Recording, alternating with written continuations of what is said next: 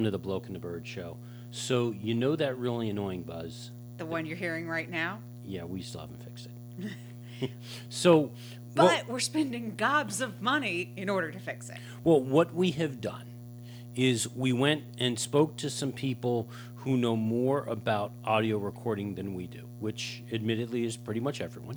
I was going to say, the, the bum on the side of the street that you stopped to talk to, that was a little pushing it. Well, you know what was. I really didn't think he would know anything about audio inputs or adjusting levels or any of that stuff. He was uh, surprisingly knowledgeable of that, especially for somebody who was drunk.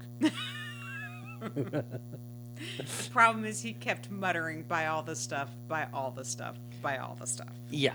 So actually, we we have taken clips of the lovely noise that you're hearing and brought them to some folks who do this kind of stuff for a living, and their instant response was, "Dude, your mixer's bad." Um, which is very sad since we've been bonding with this mixer for nigh on 14 years. Yeah. Th- well, this is the original podcast rig that we we are using right now from the start of the mail buoy. Yeah. So I guess it might be time. I mean, we It has it has more frequent flyer miles than a lot of people. most of Ohio. um, no, I was going to say we set sa- we let the mail buoy itself set sail across the ocean. This is uh, the next one to go. Yeah, so we are over the next week um, going to be doing some major work to the entire podcasting setup, with the exception of my computer. Which is good because I think we just replaced that not Uh, that long ago. This one's like two years old, Okay, maybe three. maybe not ready to be replaced. No, I, I it, it is more than capable of the issue uh, of recording and, and managing our our shows for us. So no, there is no suggestion that of all of the other rip and replace that's going on at the computer. That's good because our finance guy is pulling what's left of his hair out. Oh, I thought our finance guy was really appreciating the frequent shopper points. Yeah, he's not quite sure what he's going to do with those yet, but sadly, they are not racking up as fast as the money outflow is going. So, yeah, we, we hopefully will have this resolved in another show or two. But we really appreciate your patience and your continued support and listening, even through the hum. Yeah. Thank you. So moving on to, to Formula One and, and what has been going on, you know, there's been probably more more interesting talk about the state of Formula One coming out of the French Grand Prix at Paul Ricard than there was interesting racing going on at the French Grand Prix at Paul Ricard. Okay, considering there was exactly zero interesting racing happening at Paul Ricard, um, again, the conversation you had on the street corner with the bum when you finished talking about microphones turned into Formula One, which he also knew nothing about, was more interesting conversation than the race at Paul Ricard. No, actually, I ran into some folks at my office who came up to me and opened with, Did you watch the race last weekend? Followed shortly by, You weren't missing anything if you hadn't seen it. Um, yeah, it as we mentioned, it was not a great race, but there was actually, I was really surprised to hear the Sky Sports team this week beating up on Paul Ricard. And the other thing that that I found fairly gratifying was that the Five Live crew, Andy Benson and those folks, were saying the same things we were. Well, yeah, because they listen. I mean, have you not realized that Andy Benson is huge fanboy? huge fanboy. Well, I, I have actually, as I suspected, I have noticed that there has been a change in the podcast over the last week or two. You, when I asked you about it last week, you kind of denied it, and you're like, "Well, it kind of different." No, no, they stayed on topic all weekend long. Well, okay. because on topic was let's diss the French Grand Prix at Paul Ricard. that was their topic. But no, it's because we're back on the air. They are supremely better. So you're welcome. Well, they were good. They were good before too, but they- they're staying more on topic. Where before they would run off into talking about ice cream and and It some was the other whole they could- basketball conversation Yeah. that they had in one, on one of their shows that was so indicative of what we do here on The Bloke and the Bird that I, I feel like they felt like they had to fill the void that we left. I'm telling you, Benson's a fan. Benson and Jennie Gow. Well, yeah. We're still working on Palmer. Yeah, well, you know, he's young. we we have to uh, work on our appeal to the millennial crowd. But back to France and what happened. As if there. we ever left. trying trying to, to, to keep us on, on track. Even the drivers are, are, are complaining about what happened in France with Romain Grosjean, who, by the way, not just is the Haas driver, but he is the director of the Grand Prix Drivers Association. Oh, okay. Um, he is saying about the current situation of not just France, but how these tracks are these tracks are being built. We're putting ourselves in a position which has become a nightmare with those circuits with runoff everywhere. You don't have that problem at Suzuka. You don't have that problem in Monaco, and you don't have that problem in Canada. I always say Paul Ricard, I love it. It's my home race. Two meters of grass on each side of the white line, track limits, it can become the best track in the world. But just because there's so much runoff, who gives a damn about going straight? Well, that's the thing is why take the racing line when not taking the racing line gives you an advantage. Yeah. And, you know, one of the things that, that they're pointing out is, in a way, Formula One is kind of getting forced into this because tracks can't exist just running car races. Correct. I was trying to find a, the right way to phrase it. It- It's not really autosport because motorcycles are part of autosport, and motorcycles are the problem. Well, we've said that for a long time. Jeremy Clarkson's been saying that for years. Motorcycles are the problem too. You know, with great apologies to a friend of ours who races motorbikes, um, Well, it just goes to say that he is part of the problem. and we've said that for years too. um, but yes, motorcycles are part of the problem. They need this extra runoff. Right. They're, I mean, it's super duper dangerous for them not to have this kind of Well, it, it, it's the two things that are done to accommodate the motorcycles. One is is removing the gravel traps and the grass and all of that because, again, as you mentioned, if a motorcycle goes off, that's game over. But the other piece of that is repaving and reprofiling these tracks to remove the bumps that naturally form in it. Mm-hmm. And in some cases, to remove the uneven surfaces that are specifically caused by running Formula One cars on those circuits because they deform the pavement. How cool is that? Just, I mean, just stay, step back for a second. Forget the motorcycles that we are dissing right now, and forget how boring Paul Ricard is.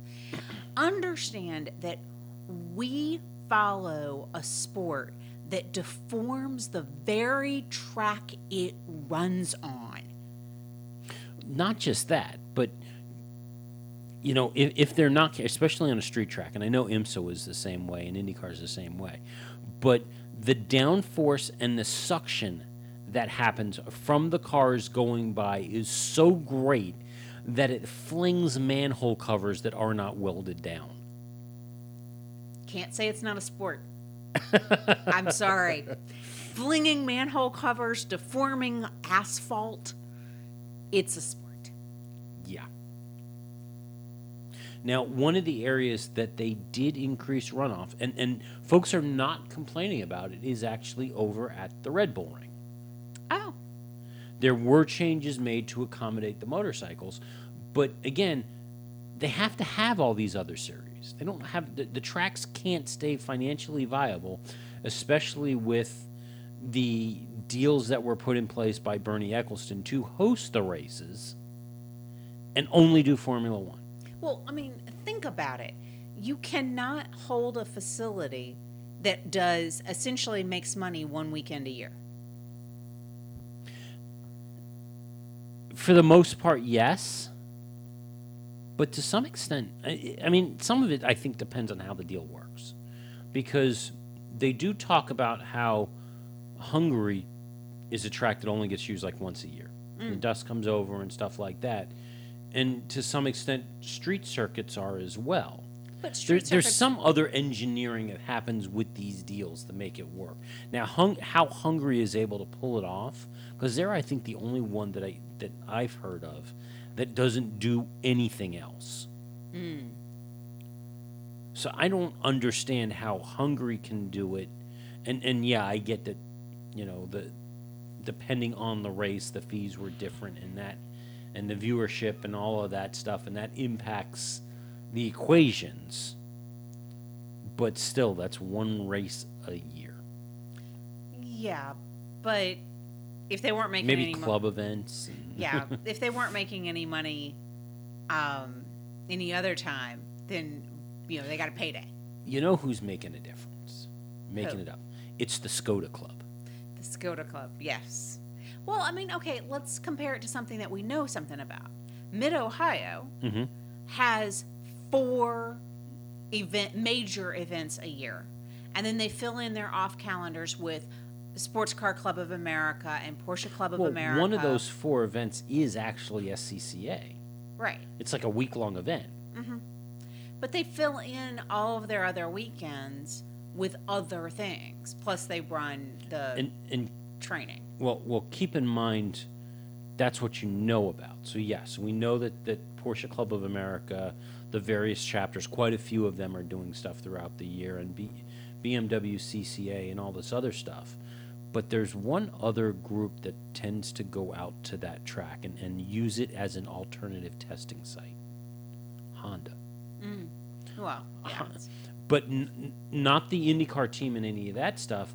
They do it for their road testing. So they have Honda. For those who don't know, not far away from uh, Mid Ohio. Mid Ohio is considered a home track for Honda USA because not far away from uh, Mid Ohio in Marysville, Ohio, is the Honda Performance manufacturing facility where the Honda and Acura NSX was developed and is assembled. Okay. And you can actually pay, and, and you think about this, of how crazy th- this is, but if you buy an NSX, one of the things that you can do is you can pay Honda for the opportunity to come out to Marysville and help put your car together. Wait a minute. I have to That pay- you bought them. I have to pay to have substandard screws put into my car because I'm not going to be as good as the guy that's already got the 10,000 hours on it. Well, it's not the substandard screws. It's whether or not you tighten This- it up to the yeah. appropriate specification. It's the substandard workmanship. I mean, I'd question the workmanship. But but that's the thing though. At that point, if it breaks down, you only have yourself to blame. okay, that's a problem. Does that affect the warranty? Well, that, that was going to be my next question: is if if you assemble it, d- does Honda just automatically go, "Yep, sorry, that's on you, man. Your you put it together." Your warranty is null and void. Please tell me they have adult supervision. Yeah, there.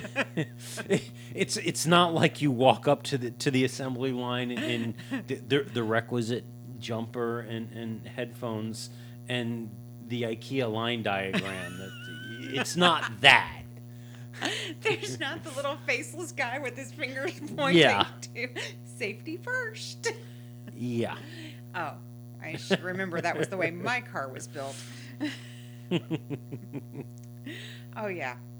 But your car isn't Swedish, so it's not IKEA assembled either. No, it was assembled by Midlanders who were on strike for half the Oh, time of its that that car, Yeah, that car. not not the German one. No, the German one was precisely built with precision and engineering. Precisely. Yes, without any humor whatsoever. No, there was no, No, no, was nine. no humor. Anyway, Everyone was very serious when they put my car together. yes, it's not a happy place. Anyway, It's a very Austria. so this weekend we had a much better race in Austria. All right. Do you think that possibly in the drivers' meeting, like all the drivers got together, they put their hands in the middle of the room and they said, "All right, guys, we got to make this more interesting because at every part of that track there was a race." Well, you know, we, we had a really good start. Um, Max Verstappen didn't, but holy crap. Um, had a really good start. Honestly, the middle part got kind of dull. I, I actually did doze off in the middle. Well, Which- I always do. which- so. But but for for me to doze off in a race, it, it's I mean you didn't sleep through Paul Ricard, so you can't say came kind of close. Um, but no, there was there was good midfield battles going on. I mean Lando Norris and, I- and his start going wheel to wheel and holding his own for a stretch, not for long, but for a stretch with Lewis Hamilton. I know. I mean, that's gotta. I- I'm sure Lando was like super stoked over that one. Not just Lando, but all of McLaren. Oh, I mean, yeah. all of a sudden, I mean, they're they're not. It, it, it- it's it's not uh, Ron telling us that the next team to win a world championship is going to be McLaren. We're, we're not there. but they from how far back they came to where they were going. They they could be on track for a solid fourth or fifth at this rate, mm-hmm. which is impressive. And if you're Renault has got to make you absolutely livid. Oh yeah. and if um, you're Christian Horner, you're going, see, Told ya. um, but you know, we're talking about some of the back marker stuff. Um, George Russell, he while still in the very back end, yep. he still had a race. He didn't come in last. That was Kubica's world. Well, he he has been fairly soundly Oh, he's been doing better than Robert. Kubica for a while, which is why there's the rumor that he could be on the way out the door, and we've got some other rumors to talk to in a bit, but. Max is right. After that start, it looked like he was done for, and that was the end of the race. And for him to come back, and and let's fully put this in perspective. Not just the fact that this was Max, Max Verstappen coming back from what did he end up in seventh Ninth. after that. I think he dropped all the way to ninth. Maybe all the way back to to, to go that far back and to run up. That's just the Max Verstappen piece. Let's also remember this was in a Honda powered car that slayed two Ferraris and two Mercedes. Yep. I don't think we would have pre- predicted this any time in a well, with the exception of just before winter testing of the first race with McLaren, we would not have predicted anything like this No. ever happening. No, in fact, we thought we. I mean, we seriously thought Red Bull got it wrong to even do this whole thing with with Honda. But I mean, they again, it's the you fell so far down. Mm-hmm. Not just Verstappen's falling so far down, but Honda fell so far down, and to come back from those ashes, it's a phoenix story. It's awesome. Now, yes, Mercedes had issues with their cooling and they had to compromise the car. But this is also starting to look a bit like a bogey track for Mercedes. It's- Om- I mean, it's not quite at the level of Singapore, No, but they had a double DNF last year. Mm-hmm. They had, wasn't it Austria when we had Rosberg and Hamilton banging wheels against each other uh, that took Rosberg? Now it was Rosberg's fault because he pulled off the the move badly, but dramatically hurt Rosberg's race as a result of it. Uh, he did that multiple times at Yeah. different racetracks, so it's kind of hard to pin that one down. But yes, it's not been a historically good track for Mercedes. And up until last year, it hadn't been a historically good track for Red Bull either. Well, and that's the thing. that was the other thing I was going to say is it's the Red Bull ring, and Red Bull never did well here. So They won well. Max won last year too. Yeah. Now, I honestly will tell you that I think some of the max bump that he got is the entire orange stance. I, you know that is- had that. I'm, I'm sure that had at the very least a psychological impact on him. Well, Lewis talks. I mean, going back to my love affair with Lewis, Lewis talks about that the fans he can hear them, Yeah, and it- especially in Silverstone. in Silverstone particularly, and it gives him an extra five kilometers an hour. It gives him, you know, it's just it's that little push that helps along. We are talking about some of the largest and most rabid fan base coming into that. I mean, the whole stands were orange. Well, they refer to them as the Max Verstappen stands. Well, okay, but we have a lot of that, and especially since this is a home race for um, for Red Bull, they actually designate stands for. So the same thing happened over in France. Um, Grosjean has had stands, and Kvyat's had stands designated for him in Russia. Nobody was in them. No, that's not true.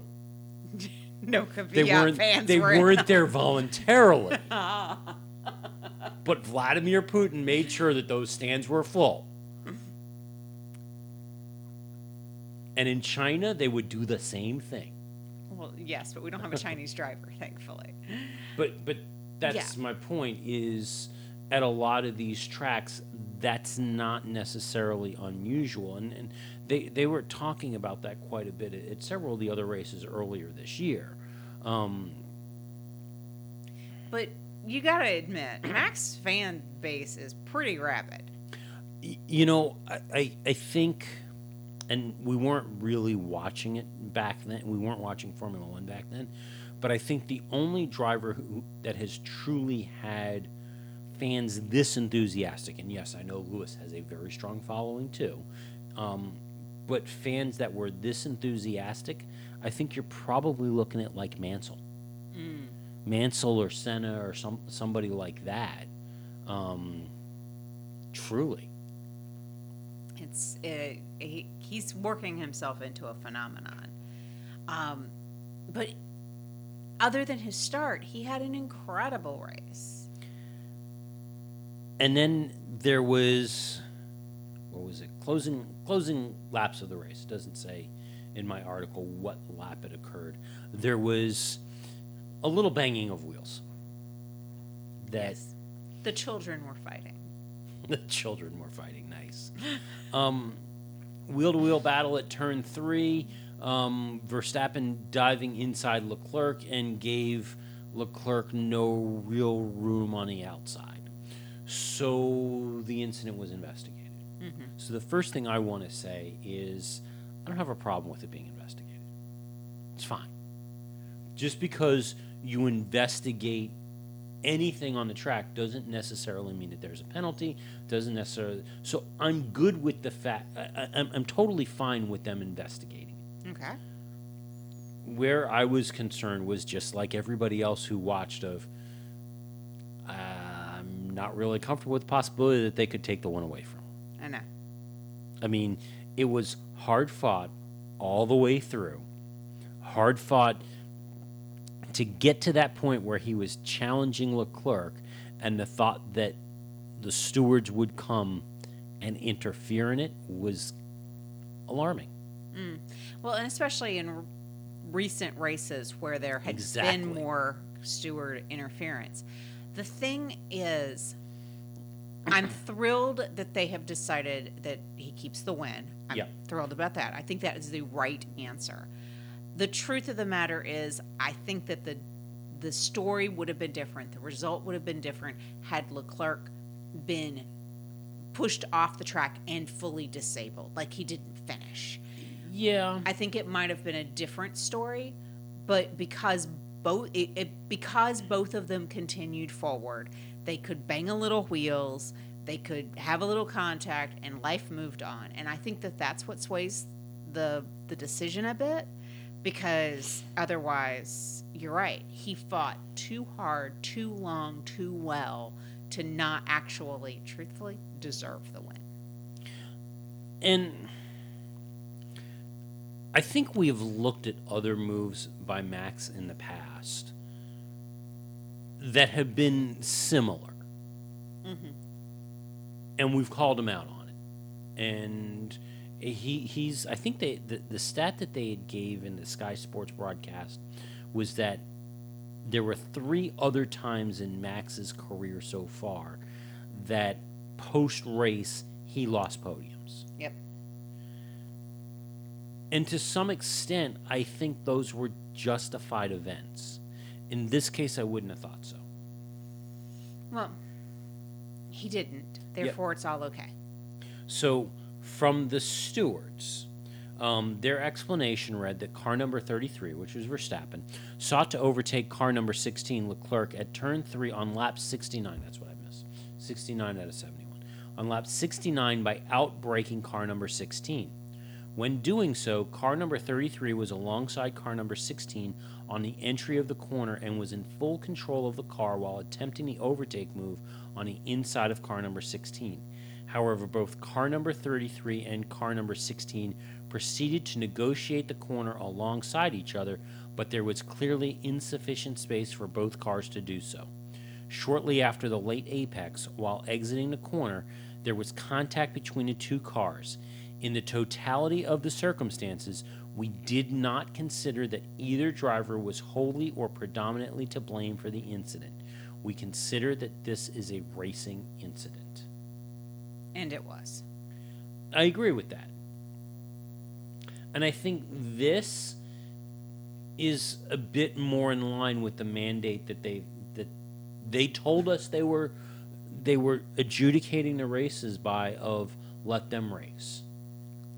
So I'm glad to see that. Now, there was a lot of question as to why it took so long for this decision to come down. There was drinks. Uh, not really. Um, actually, and this is according to uh, Michael Masi, who is the new race director. Um, can't really call him the new Charlie. Nobody could be the new Charlie. Well, they, they split Charlie's jobs up between people, so he's just the race director. He's not the full on Charlie. Nobody can be the full on Charlie. And keep in mind, they had to split the man's job into like six different people. So the decision came down at 7:47 p.m. local time, which was more than three hours after the race ended. So he was asked, "Well, why did it take so long um, that for them to come down with the decisions?" He said, "Part of the reason was the fact that you know this occurred with just three laps to go in the race, so it wasn't like they could react on it r- during the race. The, the, the race was about done, and these were super short laps." Oh, yeah. Um, but the other thing that he said was that they didn't get going with the stewards hearing until 6 p.m.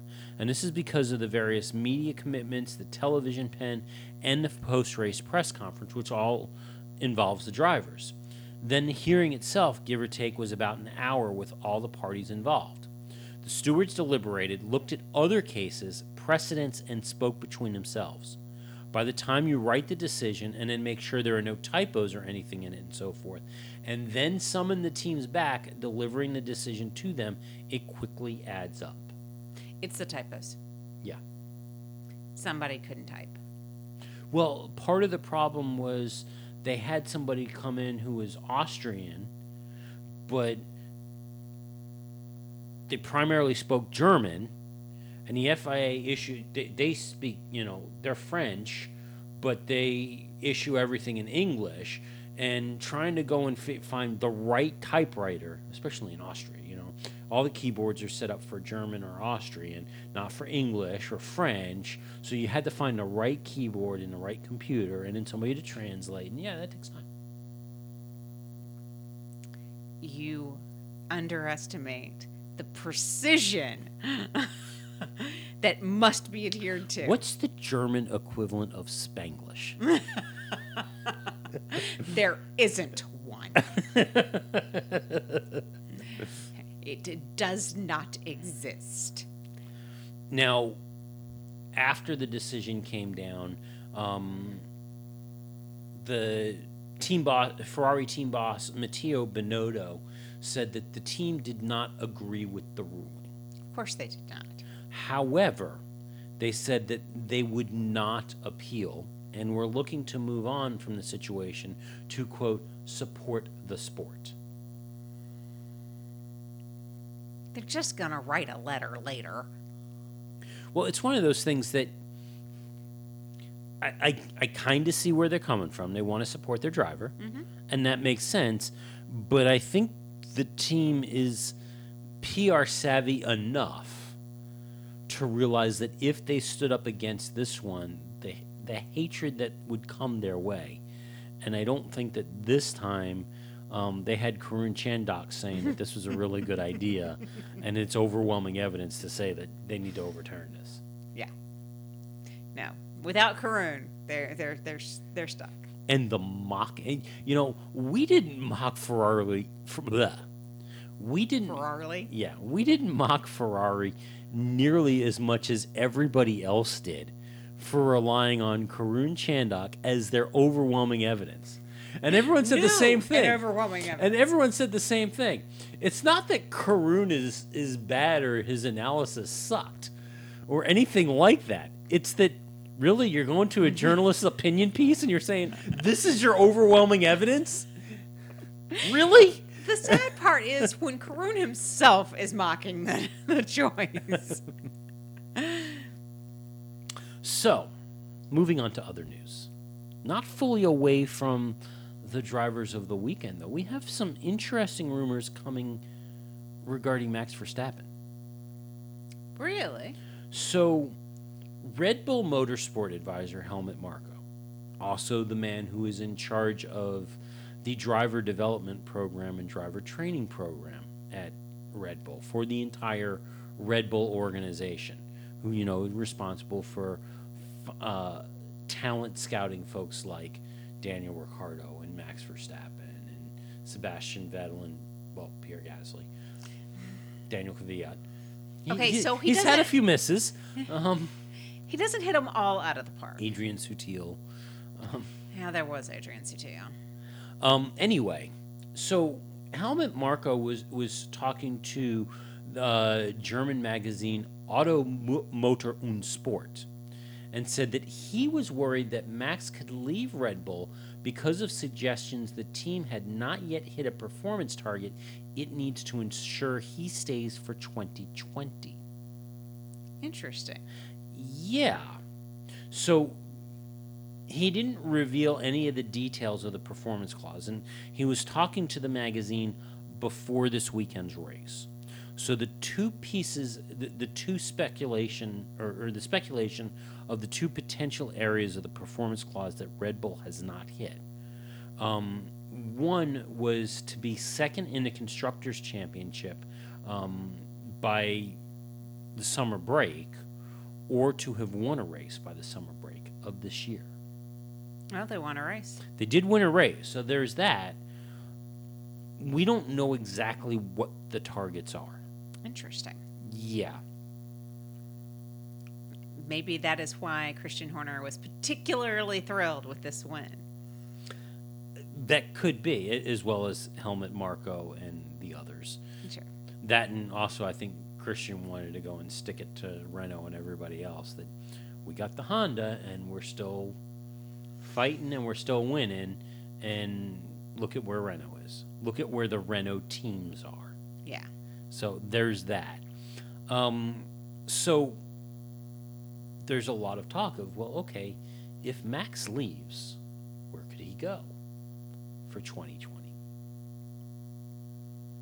Well, The rumor, please tell me it's Ferrari Mercedes. taking Valtteri's spot. Well, that would be the thought because, again, they haven't decided on who's going to partner with Lewis next year. Now, I think Valtteri's doing a pretty dang good job of earning that seat. Mm-hmm.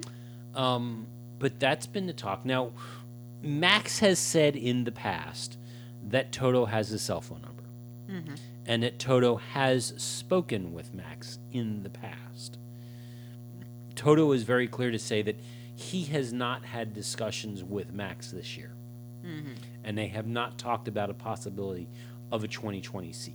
He says that his priority right now if he was looking, if, and that's the big thing, if he was looking at an open seat at Mercedes, his priority would be around their juniors who they feel are deserving of F1 seats, including, of course, Esteban, Esteban Ocon, Ocon.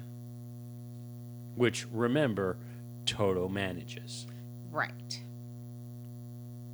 I honestly don't think that a Verstappen at Mercedes is a wise choice. Oh, I, I think that they would not that that Max and Lewis would not mix well at all. Actually, I don't even think a Max and Valtteri would mix well at all. No. And I think that if you had a Max Lewis combo at Mercedes, you'd wind up with a Fernando Lewis combo at McLaren in ye olde days. A divided garage. extent, yeah, it w- it would be like that. Um, and then you have Valtteri, who I think just in general, while he acknowledges that Max is a good driver, I don't think Valtteri respects Max at all. No. Certainly not like he does Lewis. No. But Valtteri seems seems to approach it from he has things to learn from Lewis. Yeah. He doesn't think he has anything that he could learn from. Yeah, I think that's that's probably a fair assessment. So, should Max leave Red Bull? We're not saying he will, but should he leave Red Bull? We know one driver who will not be taking his seat, who is in the Red Bull Junior program. Daniel Kvyat?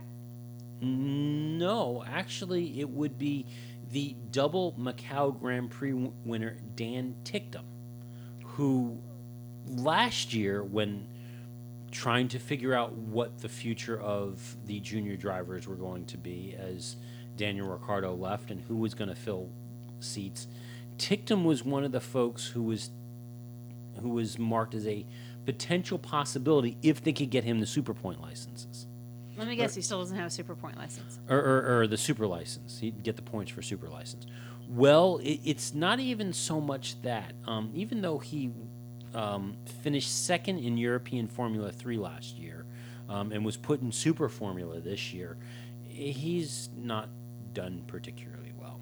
Um, he scored just a single point from three races, and as a result, he has A, lost his Super Formula seat, and Helmut Marko has said that uh, Dan is no longer par- a member of the Red Bull program. Oh my. Now, Dan has driven the Formula One car in several tests. He was doing simulator work for the Red Bull team, and he is now out the door. Wow. So, tap to replace his, his spot is um, IndyCar current IndyCar driver Patricio O'Ward. He's a rookie this year. Okay. Um, but uh, newly appointed as a Red Bull Junior, uh, will be making his Formula. He, he did make his Formula Two debut in uh, Austria this weekend, and he's expected to take Ticktum Super Formula Drive at the same time. Wow. Yeah, We finally have somebody going from Indy towards Formula One. I- yeah, it, it's kind of surprising, but it shows that there is a potential to do it. Mm-hmm. Now, I don't know what other series Patricio may have raced in that got him the attention of Red Bull because Red Bull's not a player in IndyCar. No. So something had to have happened that he got their attention. Maybe he came up through karting. I mean, that's where a lot of them get their attention. Yeah, I don't know. It, yeah. Speaking of folks who have moved off to IndyCar and are popping up in Formula One again, Marcus Ericsson. Marcus. Marcus has been tapped to return to F1 duty. Uh, he'll be taking part in uh, the Pirelli test next week. oh, cool. Yep. Um, he will be returning with Alfa Romeo f- as part of the 2020 tire testing that is going on this week at the Red Bull Ring. Okay. And speaking of the 2020 tires, so we didn't talk too much about it because I know how much you love talking about tires. Can we There- talk about engines next, please? I have nothing on engines, but anyway, um, there had been talk about changing the tires mid-season because there were changes in the tire gauge and it was do- Mercedes was doing well and everybody thought that if they changed the tire gauge it would go and mess up Mercedes and, and they wouldn't have the issues with, with blistering and, and maybe they could slow down Mercedes this way. Well, that fell apart. But it has, I guess, been agreed that there will be a return to the thicker gauge tires for 2020. Those tires need to be tested. Okay. So there is agreement. They're, they're looking to see how they can make it work of possibly running the 2020 tires towards the end of the season on race weekends this year. Now, the way it's worded is that it may not just be for the, like in free free practice 1 or free practice 2, but they may actually introduce those tires for the races. Interesting. Yeah. I, I would be surprised that the if the mid pack teams go for that. I mean, I could see Mercedes and Ferrari going, "Yup, if constructors has decided, Uh, who cares at that point?" But if you're a midfield team and you're in a tight battle and you've engineered your car for these thinner gauge tires and they change the tires on you, that may not sit well with them. Yeah. So I don't know how that's going to work and if they're going to pull that off. It'd be interesting. Ish. The other thing that is bubbling up and causing people some angst, some little heartache. So it seems like the talk of a London Grand Prix is picking up again. Ew. Well, in a way, it seems like it's a good idea, except if you're Silverstone. Well, except if you're Silverstone. And and Silverstone is very concerned about this prospect because they're trying to ne- renegotiate so that they don't drop off the calendar next year. Because remember, they enacted the exit clause. They don't have a deal for 20. Correct. But London might be an awesome place for an e race. But I, I, I don't understand. I don't I don't necessarily think I see Formula One there. I don't know. So, London Mayor Sadiq Khan has previously stated that it should be possible to organize an event, and we know that Liberty Media has been exploring it more. Well, now that we are closing in on the British Grand Prix, which is in two weeks, and we don't have a deal, that's got the folks in Silverstone a little concerned. Now, what we don't know is if this is a little bit of gamesmanship here going on to uh, try and get Silverstone to cave to some terms. We, from what we have, what little we have heard, because they're not negotiating this in public, but from what little we have heard, it doesn't sound like these negotiations have gone particularly well for either side, and that either side is particularly happy with the current positions of either end. Um, and maybe this is an idea to try and push Silverstone a little bit. I don't know. So, what the talk has been is possibly holding an event not in in- London proper, but over in Docklands. Okay. Um, it's a favorite option, um, and there's also talk of well, you know, even if they do Silverstone, seeing if they could still host a race over in London. Now, how they would do two British event, two events in Britain in general, with the calendar being as big as it is, and the window for hosting events in England as small as it is, I don't know how they're going to pull that off. But where it would be in the Docklands, um, this is the same area that's going to be hosting the final race of the 2019 2020 season of Formula E Series, as you mentioned. Um, and it's going to return to the city at the Excel Exhibition Center. Um, that's all we know at this point. I'm opposed. I'm not necessarily opposed. I'm only opposed if it does have an impact on Silverstone. That's why I'm opposed. Okay. Because it will. And I mean, I think it would be very cool to have Formula One cars on doing a street race or Formula One doing a street race in London. Just like I think it would be kind of cool. Well, the idea of Formula One holding a street race in Manhattan would be cool. I think the execution would suck, but the idea of a Formula One race in Manhattan, I think, is pretty cool. Just like I think the idea of a Formula One race in London is pretty cool. I'm not sure it'd be a good race.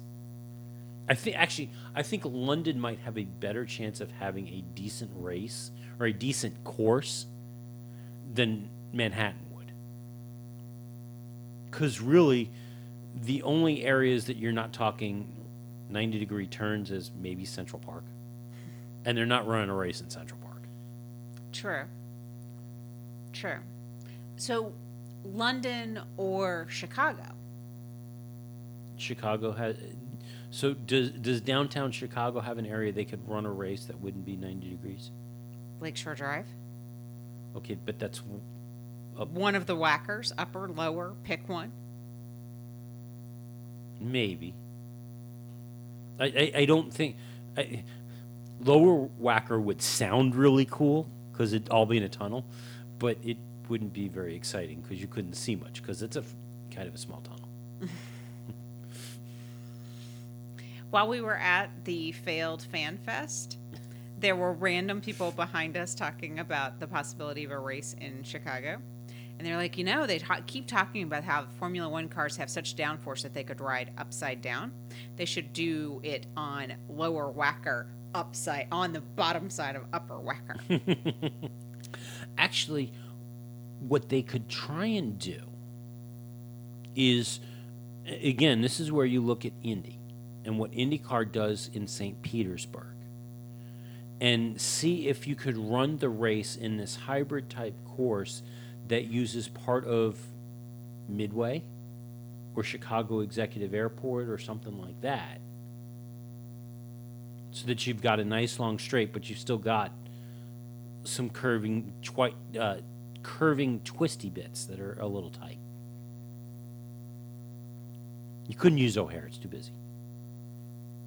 it's also, you know, an hour out of downtown. I mean,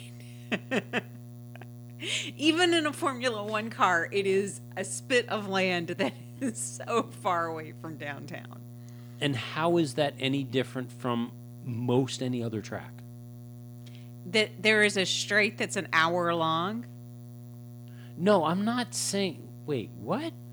I'm You not saying that you race. Lakeshore Drive to O'Hare. That's not what I'm suggesting.